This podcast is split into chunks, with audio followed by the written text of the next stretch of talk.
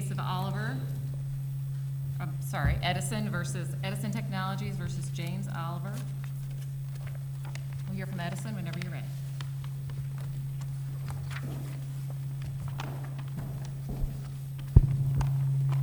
Before we begin, Your Honor, may we as the appellants reserve two minutes of our time for rebuttal? 14, 14, and 2.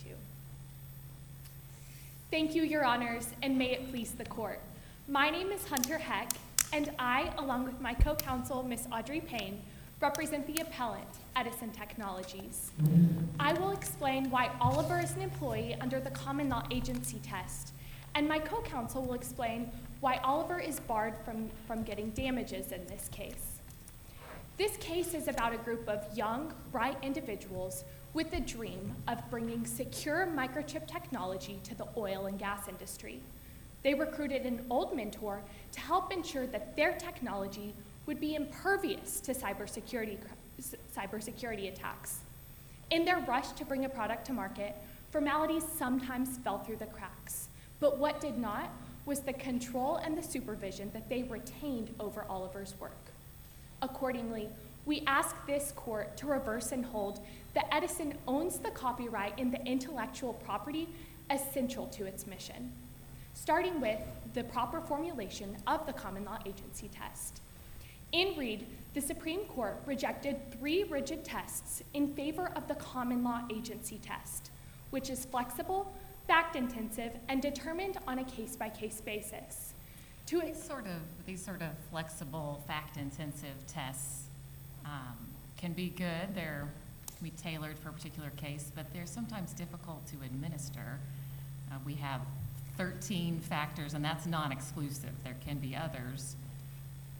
Both sides seem to agree that some factors weigh in favor of Edison and some weigh in favor of Oliver.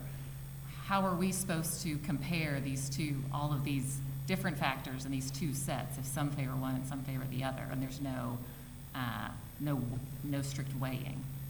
It's a function of the facts before the court, not the result of a rigid rule applied without reference to custom and to context. So those are the keys, custom and context. Want to get the heart at the each at, get to the heart of each of these factors and understand why it's important in assessing the relationship between the hired party and the hiring party. And then from there you can determine whether a factor is indeterminate or whether it's going to have more significance in a particular case. Counsel, you said, uh, I think just now, what's important to the hiring and the hired party. Does that suggest that there's sort of a subjective element to the, to the factors? Are we to look at this as what the parties sort of intended at some subjective level? Or do we take a, a reasonable observer perspective as to what these factors would tell somebody looking at it from, from the outside? How, how do we put those pieces together? The restatement instructs that subjective understanding is one of the many non exhaustive factors that are relevant in assessing this relationship. Further, the restatement instructs that whenever it comes to considering the subjective understanding between the parties, custom can actually overcome whatever that may look like between the two parties. So that's one element of many. Diving into the elements, the first that the Supreme Court considers is the right to control. In the current case, Edison exercised more control over Oliver than is required whenever it comes to computer programmers.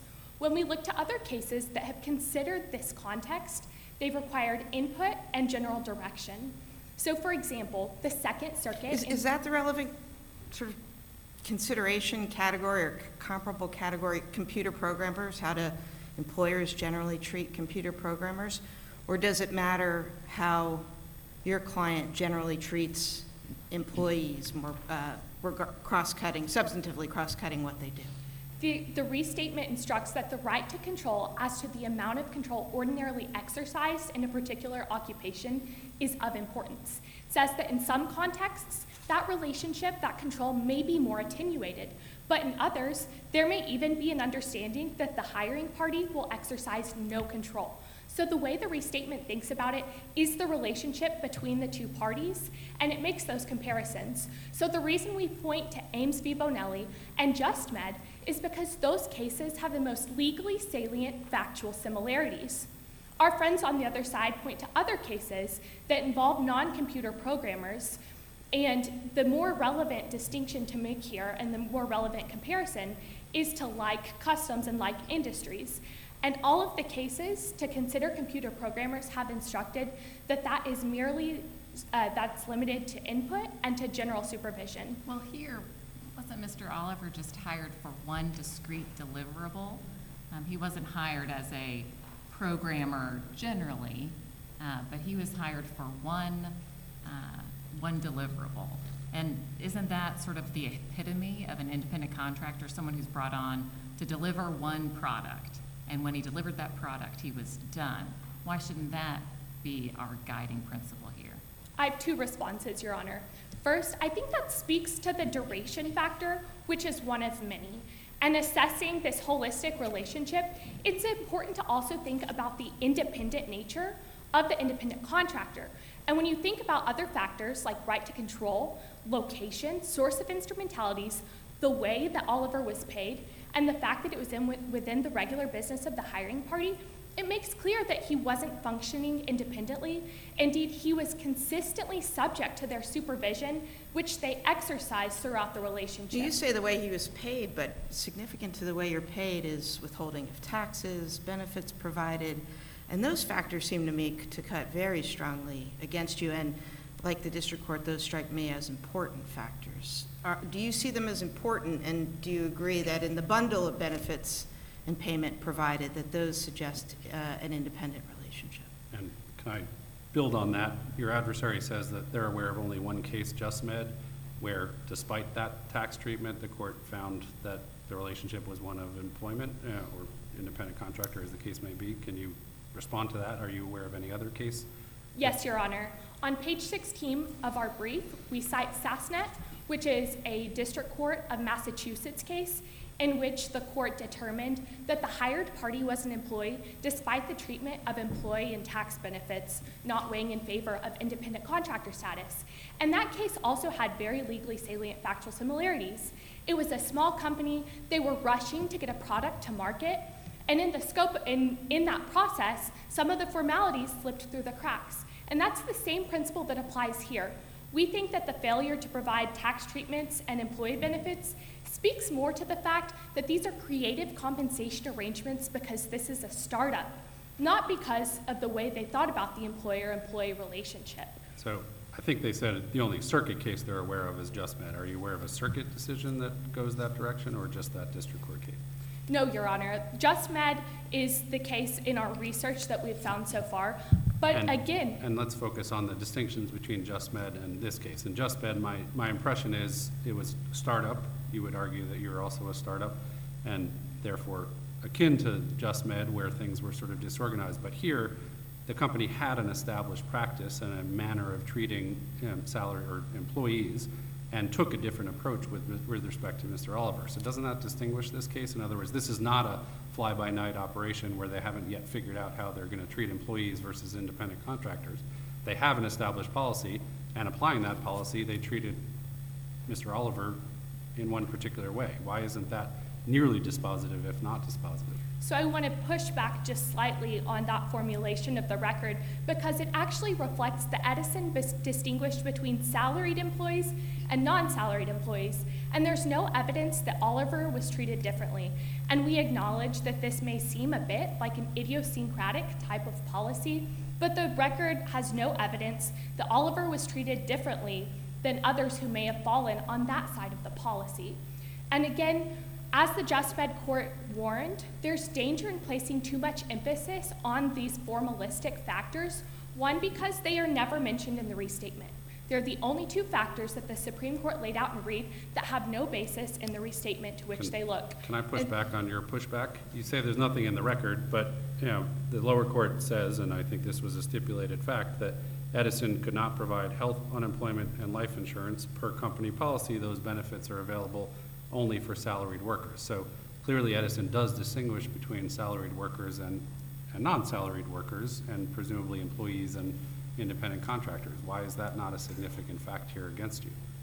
We agree that the distinction is between salaried employee, uh, it's between salaried and non-salaried people, but it's not independent contractors versus employees. There very well, well may have been another worker who was brought in and paid on an hourly basis, like, like Oliver was, which does weigh in favor of finding an employee under the method of compensation And analysis. if the record is silent, isn't that, doesn't that cut against you because the burden is yours in this context?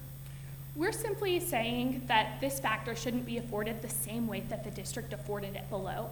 Of course, the burden of persuasion is on us, but when facts are indeterminate as to a particular factor, the, this court should treat it as irrelevant to the analysis. And as I was stating, there's danger in placing too much weight on these two factors. One, because it's, a, it's non-exhaustive factors relevant to this analysis, but further, the Supreme Court explicitly rejected a test looked only to the formalist salaried employees in a company as establishing whether someone's an employee. Another factor, a couple of the other factors that they allege are in our favor, also are influenced and should be afforded less weight given the custom of the industry. I think first, with skill, computer programming is a skill, but the restatement instructs that whenever the skill is part of a company's regular business, that it shouldn't be afforded the same weight and should instead lean more in favor of employee status. This is a, this is a microchip business, not a computer security business, so that seems to be a fact that cuts the other way, other than generally being in the area of technology. Edison was in the business of providing secure microchip technology to oil and gas companies. It was necessarily tied up in their mission. Well, everybody's in the business of providing secure whatever it is that they provide, isn't it? I mean, that seems to me like you're, you're sort of swallowing the rule and making anybody who does work for a particular company then integral to the company. What, what is it about microchips and security? And my, my impression here, correct me if I'm wrong, is Mr. Wagner developed a microchip, realized that it was a potential gold mine that he could sell it to oil and gas industry, but they expressed reservations because of the cybersecurity needs, so he essentially went and sought out Mr. Oliver at that point, which suggests that it wasn't a core part of the business, it was really just necessary to, you know, fulfill the, the core of the business. So the record reflects that the companies refused to purchase these microchips without stronger, without stronger software and without stronger cybersecurity. Accordingly, Citadel is a but-for cause of both the functionality and the marketability of these microchips. These, these companies were concerned that foreign countries and cyber attackers were going to hack into Edison's systems and compromise the design of the chips and ultimately undermine the oil and gas industry. When did Edison undertake to sell this sort of program, right? They were in the business of secure chips, but then they moved to the business of selling the security itself, right? When did that happen? That happened after the time of Oliver's employment at Edison Technologies. Accordingly, that's outside of the time Well, is it fair then to say that that, they were in that business when he created this program? that they were in the business of selling them. Mm-hmm. We'd accept that, Your Honor. We think that eventually, if they went into selling that, you could consider this as part of the regular business of the hiring party. But they weren't in that business at the time, right? They were in the business of securing what they already had. It was one total package, one product. Sure, Your Honor. We think that without Citadel, there is no microchip technology. You can distinguish Citadel and later sell it, and that be part of the core part of the company. But at the time of that relationship, it was necessarily tied up into their central mission as the Sassnet Court thinks about this. With the time remaining, I do briefly want to touch on the many factors that are in our favor. Again, right to control, custom, source of instrumentalities, location, regular business of the hiring party, method of payment, the fact that Edison is in business, and the factors that may otherwise weigh against finding that Oliver is Edison's employee should be afforded less weight because Edison Technologies has non-traditional working arrangements that sometimes lead to informalities Can that I don't. ask you about that? In your brief, you rely on the idea that tech startups, they have kind of different relationships with employees. You're over time, but I'll let you answer my question. Uh, And you say that's a reason why we shouldn't apply the, the normal test, that uh, the employee-employer relationship just looks different in a tech startup. But why shouldn't we just infer instead that in the tech startup context, these companies are just more likely to hire independent contractors because they have smaller staffs who can't do everything? Why does that uh, unique context cut in your favor instead of in favor of finding an independent contractor relationship?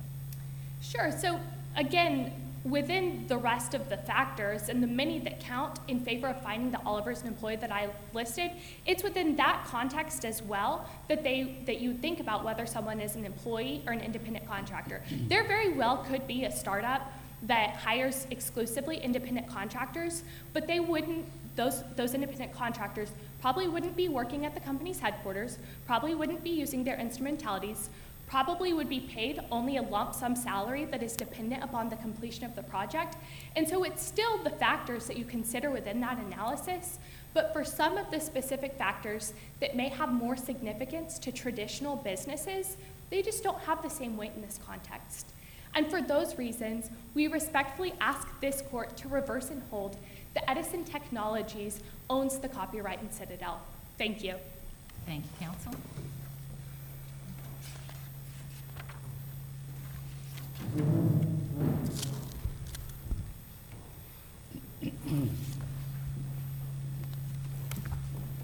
Counsel, whenever you're ready. Yes, Your Honor. Permission to proceed? Yes. Good evening, Your Honors, and may it please the Court. Aquila Maliyekkal for the plaintiff appellee, Mr. James Oliver. If I were to hire someone to do a single project, pay them only for the two months it takes to do that project, and then over the course of that time refuse to extend to them the employee benefits and tax treatment that I do give my normal employees, at the end of that time, can I turn around and say they were an employee the entire time and not an independent contractor? The district court correctly held that the answer to that question is no, and we're asking this court to affirm. So let me ask you a question. Yeah, the Supreme Court in Reid says the extent of control that the hiring party exercises is not dispositive. It also makes very clear that no one factor uh, in the 13-factor test that it articulates is quote-unquote determinative. Now, the district court in this case, however, literally refers to the right to control, and I'm not sure it distinguishes between control and right to control, but that's a separate issue we'll get to shortly. Now, literally refers to it as dispositive of the analysis. Why doesn't that alone suggest that the lower court erred and needs to take another look at this? For two reasons, Your Honor. First, the Supreme Court's language, when it laid out those 13 factors in Reid, said that yes, none of these factors are dispositive. But I think by doing so, it meant that, for example, the issue of control is not going to be dispositive in every single case. If it cuts one way or the other, it's not always going to tell us which way the court should take the decision. That's not the same thing as saying that in any given case, one factor might be weighed, depending on those particular facts, highly enough as to control the question. And we think that's all the lower court in this court. It doesn't say no, no one factor is determinative in every case. It says no one factor is determinative. It suggests it's a 13-factor, you know, toss it up in the air test, that no one factor should drive the, the result. But the district court here literally refers to one factor as dispositive. Well, Your Honor, first in Reid and then several years later in Nationwide Mutual Insurance v. Darden, the Supreme Court made sure that it's not just tallying 13 factors, but depending on the facts of a given case, some might be weighed more heavily than others. And we think that's all the district court did in this case, weighed the factor of control particularly highly. But to my second point What on would that be a issue- case in which control wouldn't weigh heavily? What would be a set of facts that would make that not a significant factor? It's hard, it's a little hard for me to see, and I can understand the district court's inclination to put weight on that, but it is difficult to figure out how that's consistent with the Supreme Court's express con- instruction. I'm sorry, Your Honor, are you asking to provide an example? What would be an example, what would be, if you can, a, s- a- a scenario in which right of control cuts one way, but, oh, the relevant factors make that not significant in the agency assessment? Certainly, Your Honor, Reid itself actually is one such case.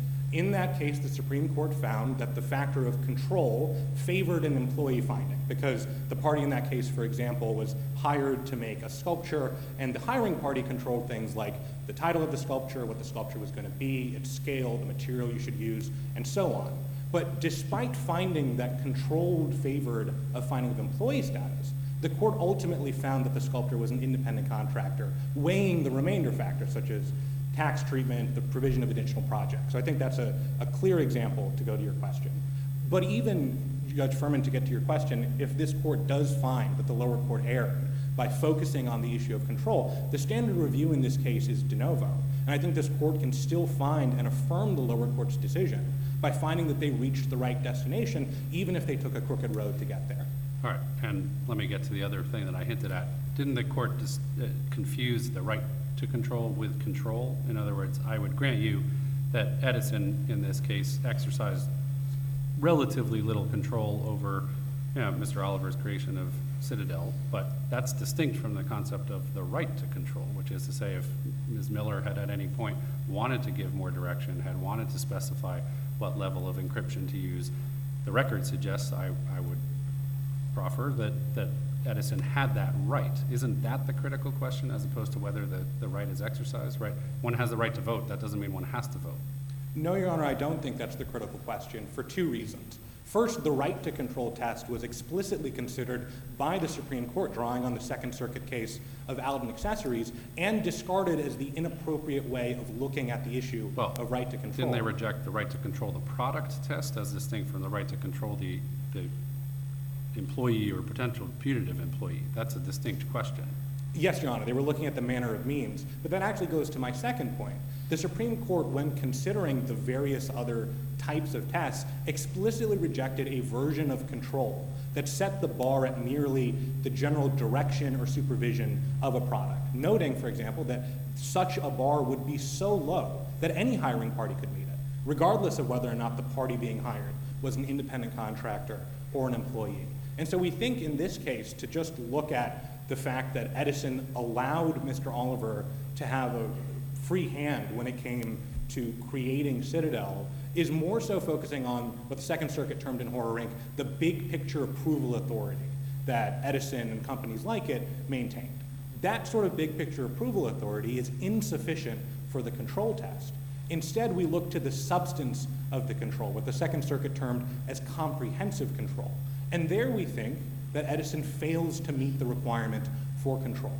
Mr. Oliver was able to access the building whenever he wanted. He came in largely on nights and weekends when no one else was around. His designated supervisor, for lack of a better term, didn't give him any feedback either on his progress or, I think importantly, on this. Let me pause for a moment. You said for lack of a better term. That's the term that Edison gave Ms. Miller, no? I mean, Yes, Your Didn't Honor. Mr. Wagner appoint Ms. Miller as Mr. Oliver's supervisor? Certainly. I- The point I was trying to make is that there was actually very little supervising going on. Because Ms. Miller was, as the record notes, rarely in the building at the same time as Mr. Oliver, when he was providing her timesheets that she checked off, the record notes on page five, she gave no feedback either on his progress or on anything regarding Citadel, the vision Edison had for the program of Citadel itself, leaving those facts entirely up to Mr. Oliver to create Citadel as he saw fit. Can I ask you to focus for a moment on the conference, the date of the conference? Um, Mr. Oliver represented Edison at the conference. He wore uh, an Edison branded polo shirt. He had business cards that identified him as uh, affiliated, if not employed, employed by Edison. Um, He sat at Edison's booth. He held himself out, in essence, as an Edison employee. If we were to focus solely on that one day, take my hypothetical for a moment, do you agree that the employment test would cut in favor of employment? If we cut out the context as to how he ended up at that conference, yes, Your Honor. All right, and can you cite any authority for the proposition that one can be an employee on one day, but an independent contractor on, on another? No, Your Honor, I can't, but that's because the context shows that on the day in question, when he was at that conference, he was not an employee. I think this goes to specifically the factor of whether or not, as Reid points out, you can assign someone additional projects. If you can, it's more likely they're an employee. If not, they're likely an independent contractor who's being brought on for a project-by-project basis. And the record is clear on this. Mr. Oliver was brought on for a single project to create Citadel. He was paid only for the time that he was going to take to create Citadel, and as soon as he was done, his relationship with the company ended. Now, to Your Honor's point, he certainly did elect to go to this conference, and I understand why opposing counsel points to that as something suggesting he was an employee. But again, I think the facts and the context complicate that picture. The right to assign additional projects inquiry looks to whether or not the company has the right to demand something of an employee, not whether an individual volunteers to do additional work. And within the record. But it, I mean, it's consistent with an employee relationship, isn't it, to, for the supervisor to say, hey, will you go to this conference? We need somebody to represent the company. And the employee, depending on schedule or demands or the like, might say yes or, or no. So it seems to me that it- that is consistent with being an employee, and what it tells us is that he had a responsibility beyond just the production of Citadel. I don't think actually, Your Honor, that that tells us that he had such a responsibility. And I think it tells us that he doesn't have the responsibility first, because it's not as if Edison came out and said, hey, we want you to do this. That was a direct outgrowth of his offer on the front end to talk to them about additional parts of their cybersecurity portfolio. And when, as Edison then went on to ask him to do this additional project, explicitly, as the record quotes from that email, they said they wanted to take him up on, quote, his offer to do additional aspects to deal with their cybersecurity portfolio. The, the Sixth Circuit and High Tech Incorporated considered a similar question and ultimately held that the group of individuals there were independent contractors, despite the fact that in the past, they had done other discrete projects for the hiring party. And I think that clearly goes to the point that the, the issue isn't whether or not you do additional work. It's whether the reason you do additional work is because the hiring party has the right to demand that you do so. And I don't think the record establishes that that's the case at all here. Another factor that we believe cuts in our favor, which Judge Nathan, you touched on when my friend was up here, is the issue of first, tax treatment, and second, employee benefits. And we believe those clearly support a finding of independent Can I contractor. ask you about that? Because it does seem important in many of the cases um, in distinguishing the employee from the independent contractor. But shouldn't we view that in the context of the particular company? For example, if a company gave no employees benefits, right? We're a startup, we just can't afford to give anyone health insurance or any sorts of benefits. You wouldn't say they have no employees, would you? No, Your Honor, I wouldn't.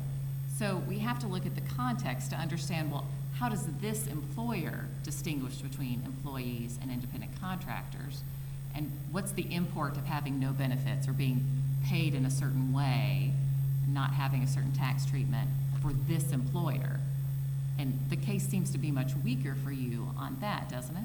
No, Your Honor, I don't think it does. In fact, I think by specifically looking at the facts of Edison, the company, you actually look to see that there's a, there's a disparate treatment between Mr. Oliver and everybody else that worked at Well, Edison. they say that they distinguish between salaried employees and non-salaried, presumably hourly workers, um, in the way that they give benefits and the tax treatment, et cetera. Why isn't, why shouldn't we look to that context to understand uh, who's an employee of which, which stripe, right? He might be an employee of a different variety, but why does that mean he's not an employee at all? Because, Your Honor, I think the record only talks about two classes of employees, and it's not salaried employees and non-salaried employees. It's salaried employees and Mr. Oliver. Uh, remember, this is a company of a total of 12 people, and the record establishes that certain benefits and tax treatment were retained for salaried workers of that group of 12, and then the only person that the record suggests was treated differently was Mr. Oliver. Now, opposing counsel, as in your question as well, posits the possible existence of non-salaried employees. But those employees don't exist anywhere within the record, and to the extent that we should be drawing inferences from the gaps the record provides, the burden of proof lies on Edison as the party claiming the statutory exception to the default rule of ownership. Those were facts that should have been developed by Edison at the lower court. But if we're going to grant summary judgment in your favor, don't we have to construe all inferences in favor of Edison? And the fact that they have a policy that distinguishes between salaried and unsalaried workers suggests they have or envision the future where they will have non-salaried employees. Don't we have to give them the benefit of that inference, that the policy suggests there are employees who aren't salaried? Your Honor, you're, you're certainly correct that there is a tension between the posture that comes with the summary judgment ruling, but we would contend that the backdrop of Edison claiming the statutory exception still leaves the burden ultimately at their doorstep to establish whether or not they meet the requirements of Reid to be an independent con, excuse me, to be an employee instead of an independent contractor.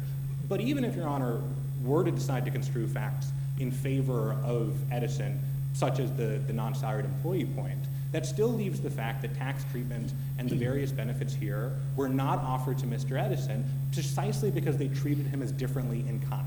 And courts have routinely considered that the factors of tax treatment and employee benefits are particularly important because they demand companies to put their money where their mouth is, to actually offer financially the health insurance, life insurance, and additional parts that come with being an employee. And, and so, you- and related to that, just on the other side, you- you're diminishing the significance, I think, of an hourly wage versus a lump sum payment. And I think it's also the case, and you- I agree with you on tax treatment and benefits and the like, but, but we do typically see in the independent uh, contractor context, a- a lump sum payment that we don't have here.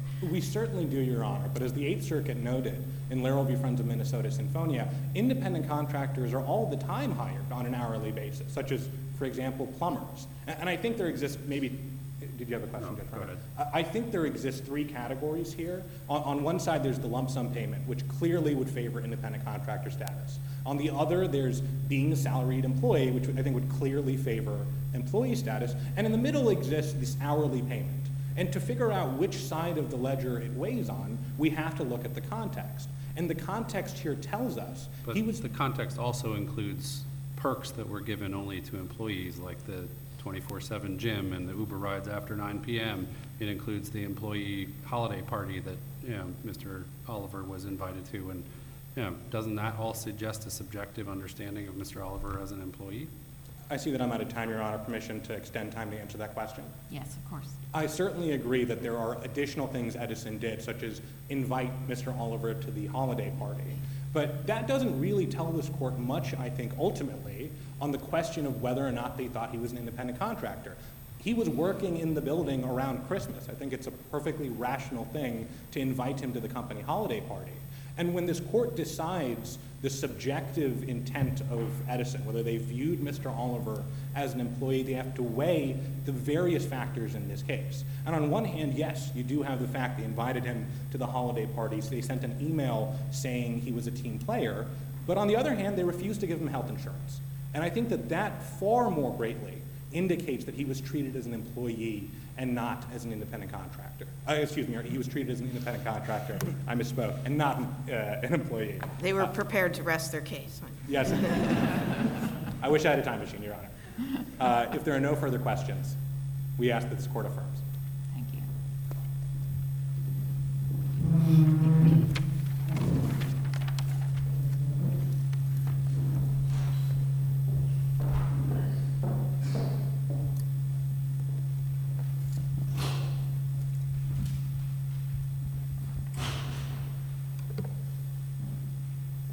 Whenever you're ready, counsel.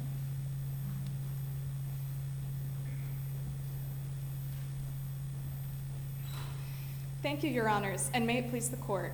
Audrey Payne, Counsel for Edison Technologies.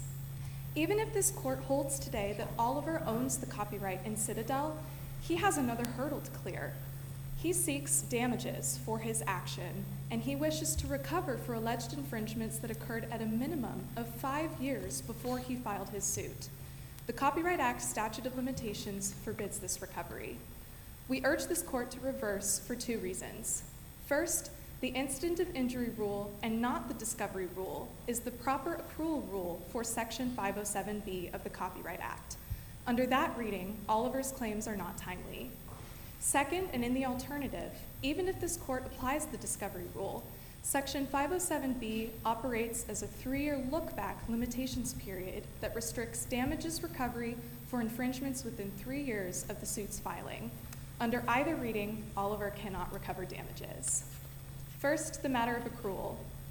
This court has no binding precedent deciding between the discovery rule and the incident of injury rule for the Copyright Act statute of limitations.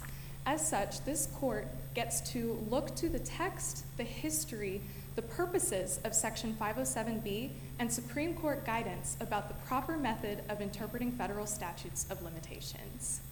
Beginning with Rotkiske versus Klemm, the Supreme Court gave a two-part framework to give guidance about how to interpret the language of federal statutes of limitations. It says, first, If the language is unambiguous, follow what it says. We don't have that, do we? We do not. And step two would address the question in this particular case. Step two suggests that if there are, quote, two plausible constructions of a statute, the court will generally adopt the presumption that the incident of injury rule applies. But in Rotkiske, the court found that it was unambiguous, so isn't that dicta? The court still applied this two-part test. Well, It but they did never, stop. they never got to the second part. In other words, they ended with the first part, and they, therefore, it was just dicta. The court stopped at step one. Yes, Your Honor, we agree with that statement. However, step two is unsurprising because it is a mere description of generally how federal statutes of limitations have been interpreted since the 1830s. Well, let's talk about this particular statute before we jump to assumptions about how all statutes of limitations work. This statute has a criminal statute of limitations and a civil statute of limitations, and they're different, right? The criminal one says that the accrual is after the cause of action arose. So it has to be, the suit has to be commenced within five years after the cause of action arose. But for the civil action, Congress chose a different term and said, within three years after the claim accrued. Now, I know that these were written at different times, but Congress had the criminal one first. So when it wrote the civil statute of limitations, it could have just copied that and said three years after the cause of action arose.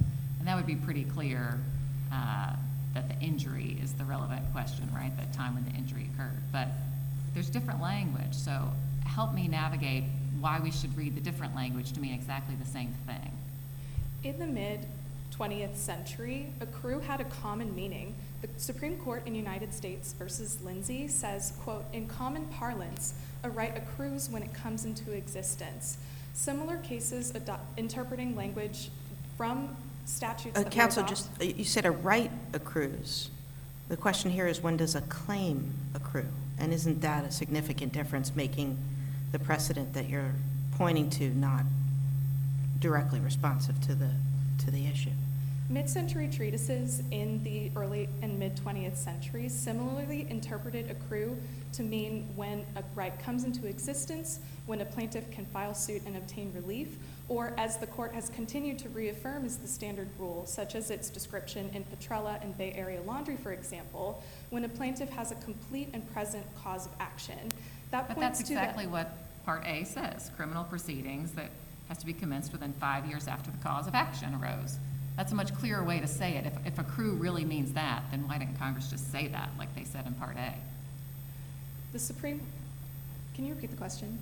So you're, you're saying accrue at the time that this provision was written, accrue means when the cause of action arose. And I'm asking, why didn't they just say when the cause of action arose? Because that's what Congress said in Part A for the criminal statute of limitations. Why did they use a different term in Part B for the civil cause of action? Your Honor, the legislative history, when discussing the civil statute of limitations, doesn't suggest particular language descriptions on the differences between those two words, and we wouldn't be surprised to see that if they thought of arose and accrue as having similar meanings in that particular case. And when we look to the legislative history of this particular statute, it suggests that Congress was primarily concerned with certainty and uniformity interests for intellectual But property don't- defendants. Don't we generally apply, I mean, I think what's at the root of my colleague's question is that we generally apply a presumption that if Congress uses one word in one section and a different word in another section, that it does so for a, a good reason and it must mean something different. You're suggesting that we read section A and section B in the exact same way, notwithstanding the fact that they have a different language. So I think that's, that's at the heart of it. How do you address that presumption, that background presumption? Your Honor, the Supreme Court has said that that presumption is at most a tiebreaker, and when the evidence, both in the legislative history and the text, suggests that they had similar meanings, then it is much weaker in that context. And in fact, the Supreme Court in Petrella used arose and accrue to mean the same thing. They equated them together when describing the incident of injury rule. But looking to the history of these two particular accrual rules is also evidence that Congress was not thinking about the discovery rule as it exists today. The discovery rule that is suggested by opposing counsel as having a common law background did not exist as we see it in its modern form. There were exceptions in equitable tolling doctrines for things like fraudulent concealment, which required fraudulent conduct to conceal that harm above and beyond standard infringement. Did, did Urie versus Thompson not hold that accrue meant discovery? That is the only case prior to 1957 in the Supreme Court interpreting the, a statute to adopt the discovery rule, but But it suggests that the meaning wasn't quite as clear-cut as you're suggesting, does it not? Two responses to that. First, the Supreme Court wasn't looking at the particular text. It adopted a hum- humanitarian understanding of it because the nature of the injury in that particular context was not just unknowable at the time, but, quote, inherently unknowable in retrospect. Silicosis, you cannot find the in- incident of injury in that particular time because it is a progressive disease. And your honors, if this court is not convinced by the specific statutory language and arguments, Rokitsky provides guidance to lean in favor of the instant of injury rule.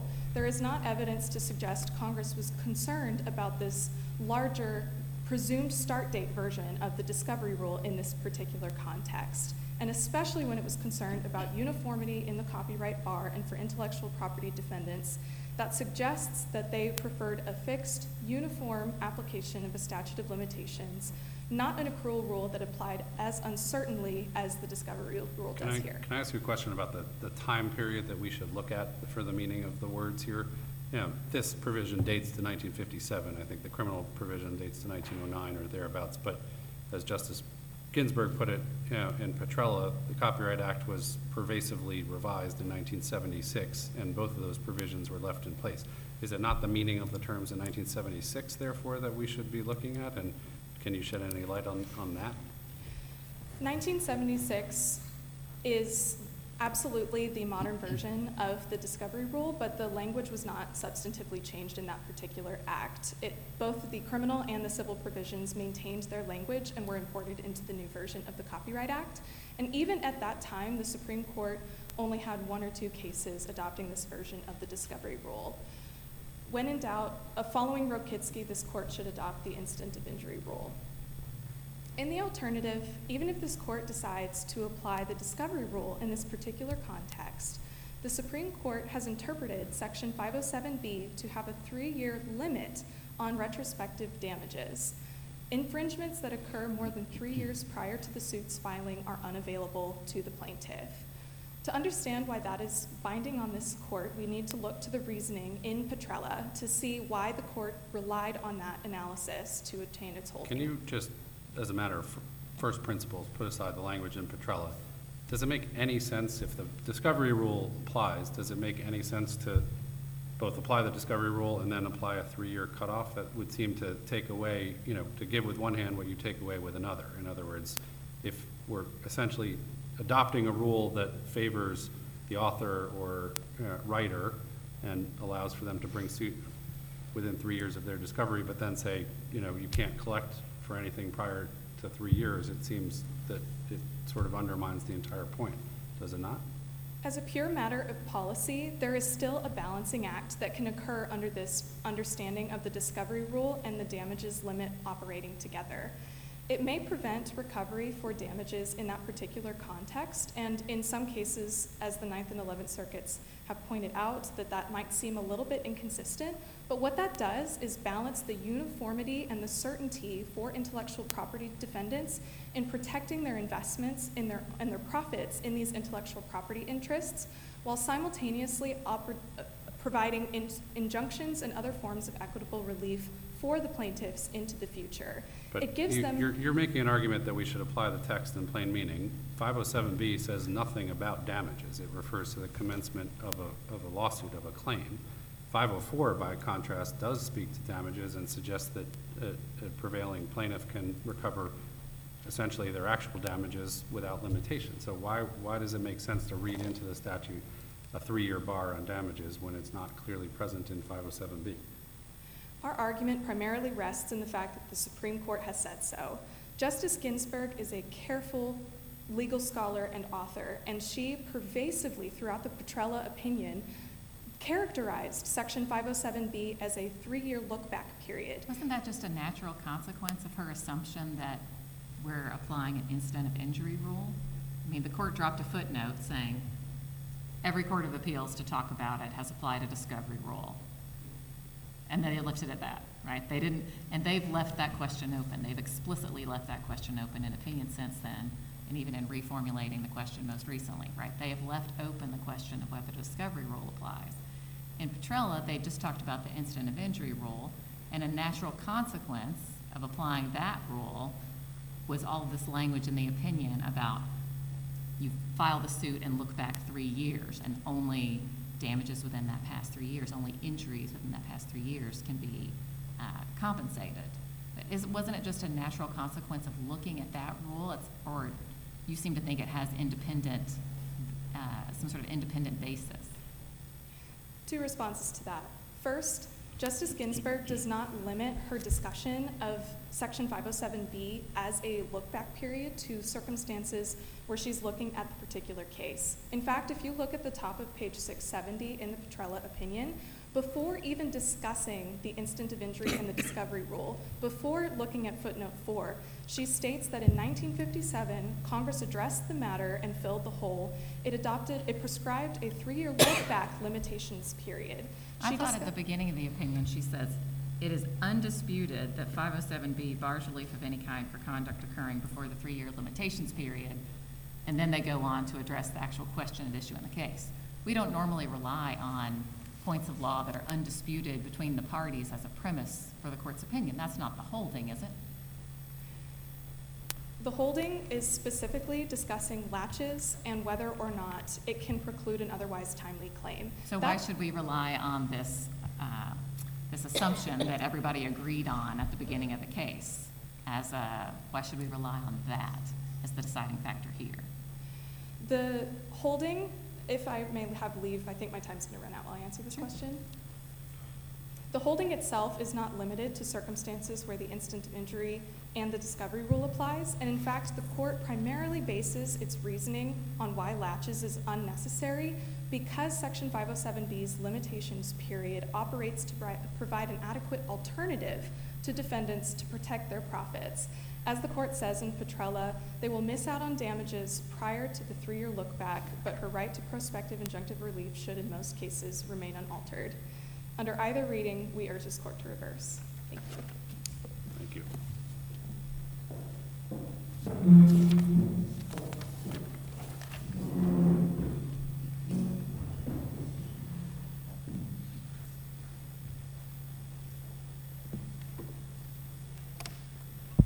May I proceed? Yes. Madam Chief Judge, and may it please the court. Good evening, Your Honors. Sean Gray for Mr. Oliver. This is a case about consistency. Consistency between a statute's text and its purpose, consistency among the courts of appeals, and consistency with Supreme Court precedent.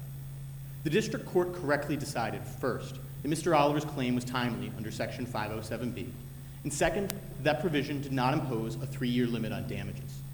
This court should affirm for two reasons. First is because the discovery rule is consistent with the Copyright Act and with Supreme Court precedent.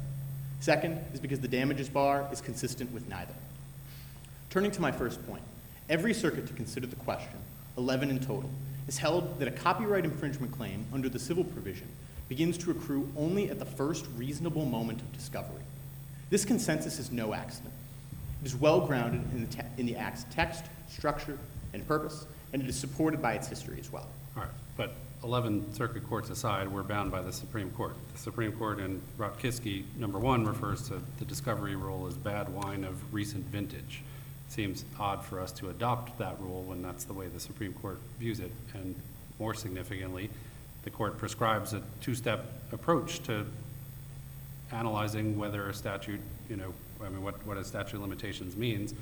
Step one, is it unambiguous? If so, that's the end of the analysis. Step two, if it's ambiguous, then you apply the instant of injury rule.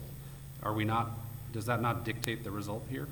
Is it No. not that clear? I'm sorry, Your Honor. No, Your Honor. Uh, Rotkiske does not dictate the result here, because ultimately that second step that you're talking about is not, is not binding on this court. Because, as you pointed out earlier, the court didn't go beyond that first step. The Well, first, But the, the court adopted that second step, quoting from its prior decision in Graham County Soil and Water Conservation, which itself quoted from Bay Bay Area Laundry and Dry Cleaning, which is to say, it may well have been dicta in Rotkiske, but it is a rule of longstanding origin, which is to say, isn't it binding on us? Your Honor, even if it is binding on us, as Edison has explained, it's only a descriptive presumption. And that's one that is overcome when text, structure, history, and purpose all point towards the discovery. And I take it you would concede that it is a question under that second prong. In other words, there's no, there is ambiguity here, correct? There is ambiguity here. Okay, so explain why text, structure, history call for the result that you're asking us to reach. Certainly, Your Honor. Uh, the textual argument is threefold. First is that the word accrued permits a discovery rule. Second is that the structure of 507 compels the discovery rule. And third is that Congress legislated against a backdrop in 1957 of common law principles and Supreme Court precedent that protected plaintiffs against hidden injury. First, turning to the text, specifically the claim, uh, the word accrued, the Supreme Court had, in several instances, held that a discovery rule applied to cases where the statute used the word accrue. I'm thinking here of Urie, of Glus, and of Walker. Likewise, Black's Law Dictionary, as the Ninth Circuit made clear in Starz, uses a, a discovery rule example to determine what exactly accrual means. The plaintiff's cause of action for silicosis did not accrue until the plaintiff knew or had reason to know of the disease. So, in that sense, in 1957, it was clear that accrual had two meanings. It was a term of art that was dependent on the context. And that context, in this case, makes clear that the discovery rule is the appropriate rule. As we've discussed, Section 507A establishes that criminal proceedings must be brought within five years after the cause of action arose. In, 19, in 1951, the Supreme Court in the McMahon case held that very similar language in the statute of limitations in the Admiralty Act, specifically the verb arise, that that necessarily embodied an injury rule. So only six years later, when Congress was legislating, it faced a choice. It could use the word arose again to imbue an injury rule, or it could use a different word to impose a different rule. It chose to use a different word. And as the Third Circuit explained in William A. Graham, in order to give both of these rules effect and to give both of these words effect, the discovery rule is the necessary outcome for Section 507B. This is bolstered by both the legislative history and by the backdrop of precedent that Congress, that Congress was legislating against. And how do you square that with the Supreme Court's observation in Gabelli that since the nine- the 1830s, the Supreme Court has consistently reaffirmed that Congress legislates against the standard rule that accrual is essentially the moment of injury? Your Honor, we recognize that Gabelli is a challenging case for us, but ultimately there's two reasons that it isn't dispositive on this question. First is that it considered the Investment Advisors Act of 1940, which the government, not a private plaintiff, hidden, uh, harmed by a hidden injury, enforced. So after looking at the text, the court considered in Gabelli whether the discovery rule was appropriate as a matter of policy. And it held that the government doesn't deserve that same benefits as, it doesn't deserve the same benefits as plaintiffs hurt by hidden injuries. And second, the structural considerations here in Section 507A and Section 507B, that wasn't present in the statute of Gabelli. So for those reasons, the context is quite different. Doesn't the, the hidden injury context cut against you? Some of these examples have to do with a, a latent uh, problem, right, that couldn't immediately be discovered. But when we're talking about copyright infringement, we're talking about you know, publishing a work to other parties, and we expect the owners of copyrights to be vigilant in defending their rights to their works. We expect them to be looking for infringement and sort of patrolling. These are not things that are done in secret that no one can discover. Doesn't that cut against the need for a, uh, a discovery rule that's beyond fraud here?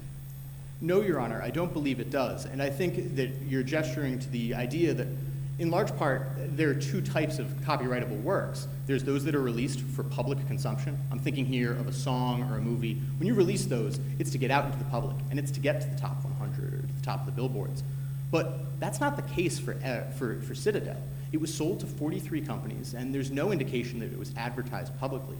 And Edison has already conceded at the record at page 21, note 13, that Mr. Oliver reasonably did not discover the infringement until the date that he did, on January 9th, 2023. And this, is, this goes to then Judge Ginsburg's point in the Connors case that the discovery rule only does work when the injury is not the sort that can readily be discovered when it occurs. So the discovery rule Well, that makes it sound like the discovery rule doesn't, you know, it's kind of a backstop. It's not always the rule that's going to govern, but your argument seems to presume that this is the sort of injury that will never be discovered as soon as it is inflicted. It's not like a physical injury, it's not like a car accident, right, where you immediately know you've been injured. Um, There will, it seems like plaintiffs will always be relying on the date they discovered or reasonably should have discovered uh, the infringement, in which case this sort of exception is taking over. Your Honor, just so I understand your question, are you asking about kind of the work that the reasonably should have done standard does in the analysis? Well, it seemed like you were, you were talking about uh, then Judge Ginsburg's discussion on the DC Circuit, that, well, the discovery rule only does work in this certain limited context, but in copyright context here, in this statute, the discovery rule would, would cover the field. There's very rarely going to be someone who knows the moment of infringement that they've been injured. Well, Your Honor, that's where that reasonably should have known circumstance comes into play. If I infringe on a song and I publish it on iTunes, given technology nowadays, it's going to be quite quick that the, that the party whose copyright was infringed is going to know about it instantly. And so in most copyright cases, the discovery rule is not going to do a large amount of work. It really will only do work in those cases where injury cannot be readily discerned, like this case, as Edison has already conceded.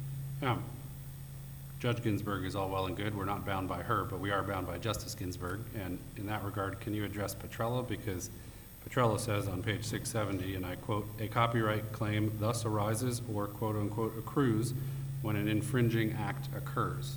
Full stop. Doesn't that decide this case, and don't you lose? No, Your Honor, because if you go to the end of that paragraph, look only to Justice Ginsburg note on note four, which says that although we have not passed on the question, nine courts of appeals have adopted, as an alternative to the incident of injury rule, a discovery rule. I will grant you that, but nor does she say we're not reaching the issue. She simply notes that nine courts of appeals have reached a different conclusion. But why shouldn't we actually read that language, that clear, clear and definitive sentence, to be that she disagrees with those nine courts and this is the rule, full stop? Because, Your Honor, the first part of that sentence says that, just, er, says that they have not passed on the question. which I Until think- that moment in the sentence before the footnote. I'm sorry, Your Honor, I- Until that moment in the sentence where she says it's an incident of injury rule, and then drops a footnote. Essentially, if I could rephrase it slightly, we have not previously passed, and note that the circuits go the other way. Well, Your Honor- That, that doesn't undo, does it, the, what's happening textually in, in the language above the line? And on the same point, the court knows how to say, we assume without deciding X, right? It often does that in cases where it acknowledges there's an open question and it's not actually addressing that. Here, it doesn't use that language, it simply notes that nine courts have gone the other way, but as a footnote, as my colleague points out, to a sentence that states the opposite rule. Well, Your Honor, in the 2017 case of SCA Hygiene, the Supreme Court made clear that it did not decide the discovery versus injury rule question in this. So I think that we can read that language not as the, not passing until this moment, but that it did not pass in that decision more generally. And that's why three circuits have held that Petrella did not affect the discovery rule. The Second Circuit in Soames said that we should give this court, uh, we should give the repeated direction that the court was not passing on the discovery rule question serious weight. Likewise, the Ninth Circuit in Starz said that it would be difficult to square the court deciding case involving a plaintiff deliberately sleeping on their legal rights with one where the plaintiff reasonably could not know about their rights, which is the typical discovery rule case. And likewise, the Fifth Circuit in Martinelli held that it, it didn't govern in large part because it left room for claims of copyright infringement to accrue, like those of latent disagrees or those of fraud. Does it leave room for those? I mean, the, hate to keep bringing this up, but the court says that the defendant is insulated from liability from all earlier, for all earlier infringements, right, occurring more than three years before the suit is filed. That, and you're asking us to hold that you can receive damages for injuries occurring more than three years before when the suit was filed. Isn't that just exactly the opposite of what the court said? No, Your Honor, I don't think so. And this gets to that second issue of the damages bar. We should understand that look back language, as both the Ninth and Eleventh Circuits have. We should understand that as simply operationalizing the injury rule. Because ultimately, whether you, you look at the claim moving forwards from injury to three years or backwards from three years, In injury rule cases, that damages bar is going to be the same thing as that three-year accrual period. Likewise, in Petrella, the Supreme Court explicitly acknowledged that there are two controlling time prescriptions in the Copyright Act. First is how long a copyright runs, and second is Section 507B's limitations period. And to repeat that text of the provision, there's no reference to the complaint and there's no reference to damages. No civil action shall be maintained under the provisions of this title unless it is commenced within three years after the claim accrues. Ultimately, Edison's position runs up against the plain text of Section 504. Section 504B allows for the actual damages suffered as a result of the infringement, as well as any profits of the infringer, and alternatively for statutory damages, which are not at issue in this case, but I think still illustrate the point. But- But section five oh four also says, and I quote, "except as otherwise provided by this title." So if five oh seven carves out a limitation on what can be recovered as damages, isn't that otherwise provided by the title? Your Honor, as, as I just pointed out, I think that the plain text of Section 507B references neither damages nor the day the complaint was filed. And so I think a plain reading of Section 507B doesn't get that far. And I think if you want to look at that provision of Section 504A, which makes reference to other sections, it's still given effect by Section 505, which allows for the judge to impose full costs as well as attorney's fees. And explain that. What, what, how does the provision regarding costs and fees, how does that cut here?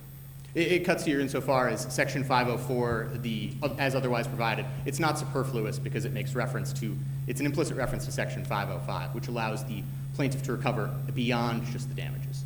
Well, but it's as otherwise provided in this title. It doesn't say as otherwise provided in the next section, so it's not limited to any particular section. It's limited to set, to Title seventeen.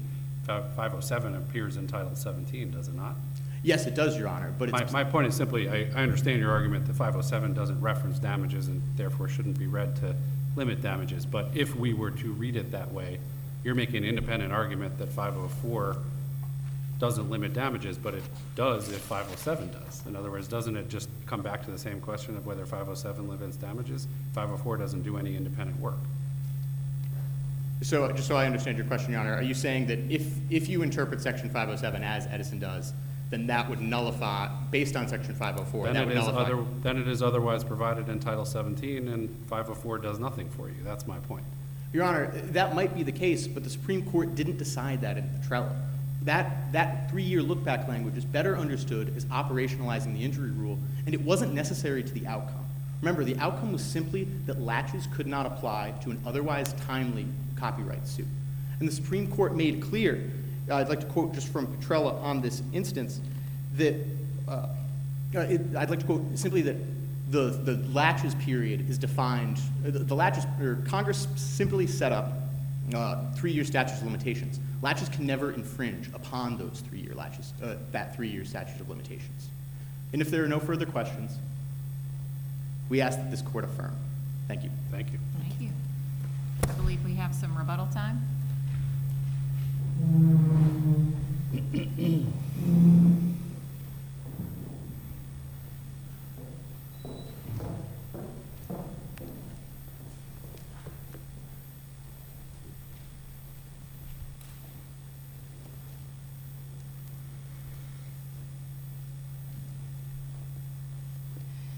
Your Honors, we'd like to make a couple points. One with respect to the employee independent contractor, and a couple of points with availability of damages. Our friends have suggested that Oliver experienced little to no control from Edison with regard to his work, and they suggest that comprehensive control is the proper standard for the right to control factor. The right to control factor is not so limited.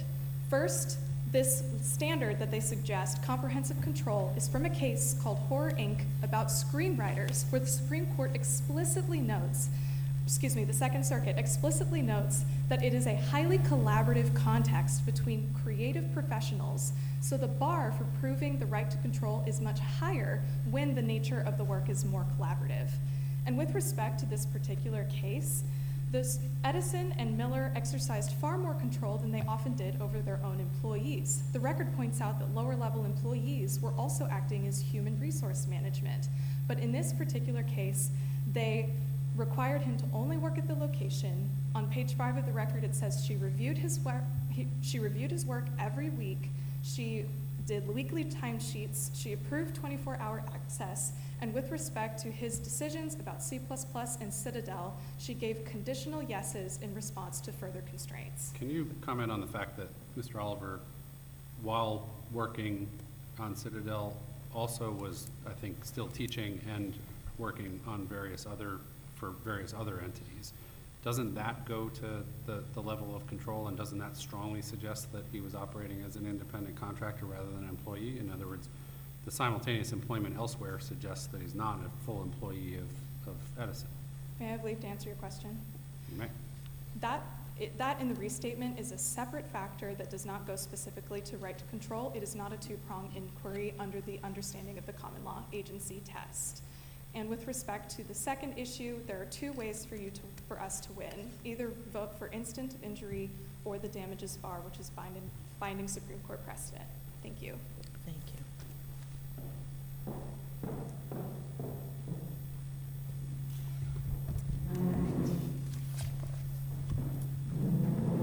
Thank you. The court will be in recess. All rise.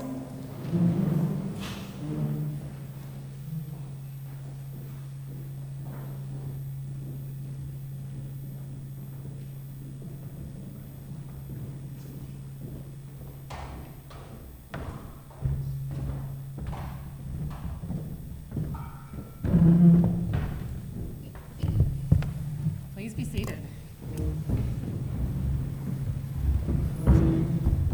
Well, that was excellent. We all, we had such a great time.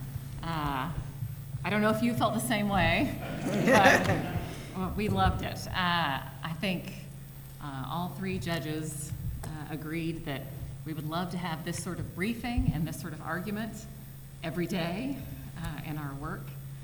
Um, It was excellent across the board, and it might be easier to decide this case on the merits than to decide who among you uh, was the best. Uh, But we have done it. So what we're going to do is we'll announce the winners, and then each judge will give a little bit of feedback um, to the group and to each you individually. okay? So our winning team is Team 18, Appellee's Counsel, Mr. Oliver, and our best oralist is also from that team, Aquila Maliyekkal is our best.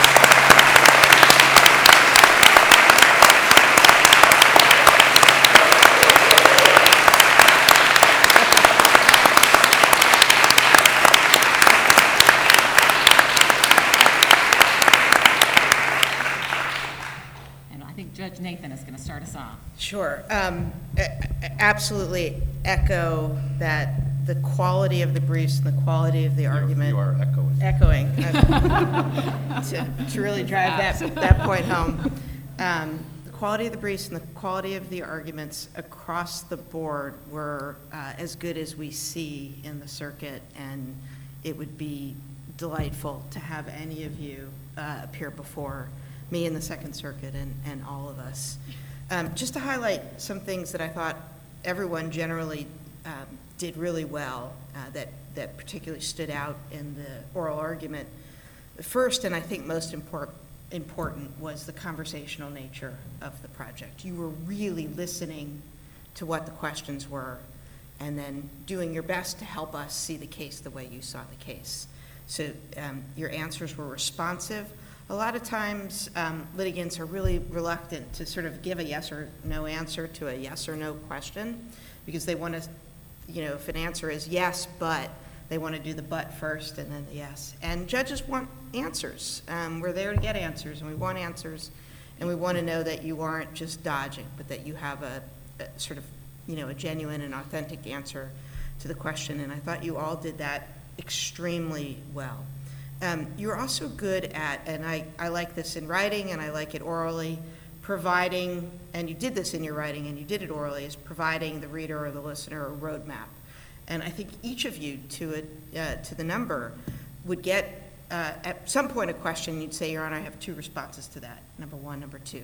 So you're, you're giving us that visual outline for how you're going to answer that helps us organize the information as it's coming in, and also makes us wait uh, to get both parts of, of the answer, sometimes, not always, but sometimes. Um, You all had an incredible mastery of the record, which is, I mean, not factually complicated, but there are a lot of facts um, and a lot of factors, um, and a mastery of a lot of cases that, that really come into play and how to think of them. Some of you cited to page numbers of Supreme Court opinions, telling us who the author is, what the context is, incredibly important. Um, and you had, you had poise, you had comfort, you had confidence, but not overconfidence. You weren't just reading your answers, again, just to come back to the initial point. You were engaging in a conversation with us to help us get answers to our questions and see the case, whether it's facts or law, um, in a way that, that brings us uh, along with you and to your side. And all of you did that just wonderfully, so congratulations. Um, Well, Judge Nathan just made my job easy because I wrote a list of things to say and she just said them all. Um, So uh, I would just basically double what she just said, um, and I would maybe just add one other, which is, I thought you all did an extraordinary job of dealing with bad facts and bad law. I think that's one of the most challenging things as an advocate. Um, It's rare that, you know, everything cuts your way, and certainly this case was obviously designed not to cut clearly in either direction, and so there's some bad precedent, there's some bad facts for both sides. Yeah, and I thought, and we obviously pressed you on those, and I thought you all did an incredibly good job of addressing with, addressing them and saying, number one, you know, essentially, even if we lose on that point, here's why, you know, we nonetheless win, um, and, and/or spinning it in your favor and, and, and your direction. So, I think you did that both in your written work, but especially well in your oral advocacy today. Um, I would also, uh, as part of the conversational uh, point, I mean, really the best oral arguments you see, like, it's almost hard to tell that it's an oral argument. It almost appears as a conversation. The most effective advocates are those who are just really kind of parrying and in conversation, but nonetheless have a very clear kind of path and, and you know, trajectory that they want to go on. They just use the questions to, to get at it, but it seems very natural. Um, part of that is just comfort, and the more you do it, the more conversational you'll be. Um, some of it is knowing your record cold, and I think all of you did that. Um, I thought, you know, Mr. Maliyekkal, you did a great job, for instance, of referencing prior questions and also calling us by name. That's always flattering. Um, uh, and also use of humor. I think uh, that's a very effective thing to, to kind of lower the temperature a little bit and, and really be, you know, in sync with, with the judges. Yeah, but that's just to underscore the point that I think the most effective oral advocates are those who are, you know, really almost seem like they're not doing heavy work and heavy lifting when in fact they, they very much are. Um, all of you were extraordinary. I mean, truly, I double what Judge Nathan said, which is we would be lucky to have lawyers uh, as skilled as all of you in our courtrooms each and every day. Um, we don't, sadly, um, but you're well on your way, all, all four of you, to really extraordinary careers, and, and I wish you the best of luck and congratulate you on getting this far. So, Yes. Yes, congratulations to all four of you for uh, getting this far. We clearly see why you did and how you did. Um, And I would invite you to please come argue the Fourth Circuit uh, whenever you're available. Um, I don't have much to add because I agree with what Judge Nathan and Judge Furman said. I'll point out for each one of you, I think, um, Hunter, I was very impressed when you uh, came back to, uh, you gave us off the top of your head a record cite about a particular point, or maybe it's in a brief. And, you know, that's, some people think, oh, that's flashy, it shows that I know everything. But one thing it does is it builds trust with the court. The court can know that you have a comprehensive understanding of the record, right? You know exactly what was in there and where it is and why it matters. And that helps the court uh, trust what you're saying. Um, Audrey, I thought you had an excellent framework um, for how we're supposed to approach this. The copy, the 507 question, you know, it was two questions, but then each question within that had, you know, multiple parts that are hard to encapsulate in one, one statement at the beginning. But you had a framework ready for us, and you returned to that, and you had the opportunity in a way that I thought was, um, was very facile, going back and forth between the questions and answering and coming back to your framework. Um, uh, Aquila, I thought you were, had a very conversational style. As Judge Furman pointed out, you um, listened to the questions, and then even came back to answer, I think at one point you answered Judge Nathan's question and then said, but to come back to what Judge Furman asked, here's, and it's, you know, we like to know that people are listening to us. You're not just ready with, uh, these are the three points I have to say, and I'm gonna say them, you know, no matter what happens at oral argument. It is important to have points that you have to get out, uh, but I thought you did a good job of actually listening to what matters to the court, and that's how you persuade, right? Is knowing what matters to the court and having uh, answers to those questions, and uh, being able to do it in a way where we feel like, you know, we're sitting around a table and we're all trying to figure it out, right? Um, And I thought you had a great style in that way. Uh, And then Sean, I thought you were well prepared with answers to some of the tough questions. Um, As Judge Furman was pointing out, there are a lot of sticky points on the 507 issue. Um, I, the Supreme Court, I'm sure, will sort it all out it for us very soon. Uh, We'll send them, you know, a transcript of this argument. But uh, you were ready um, with answers to some of those most difficult questions, and they, it seemed seamless, uh, that you weren't, uh, you know, trying to think about it on the fly, and you understood uh, what we were getting at, and, and we noticed that. So uh, you all were excellent. Uh, We really enjoyed it, and uh, thank you for letting us uh, be a part of this. I'll turn it over to whoever's in charge here. Congratulations.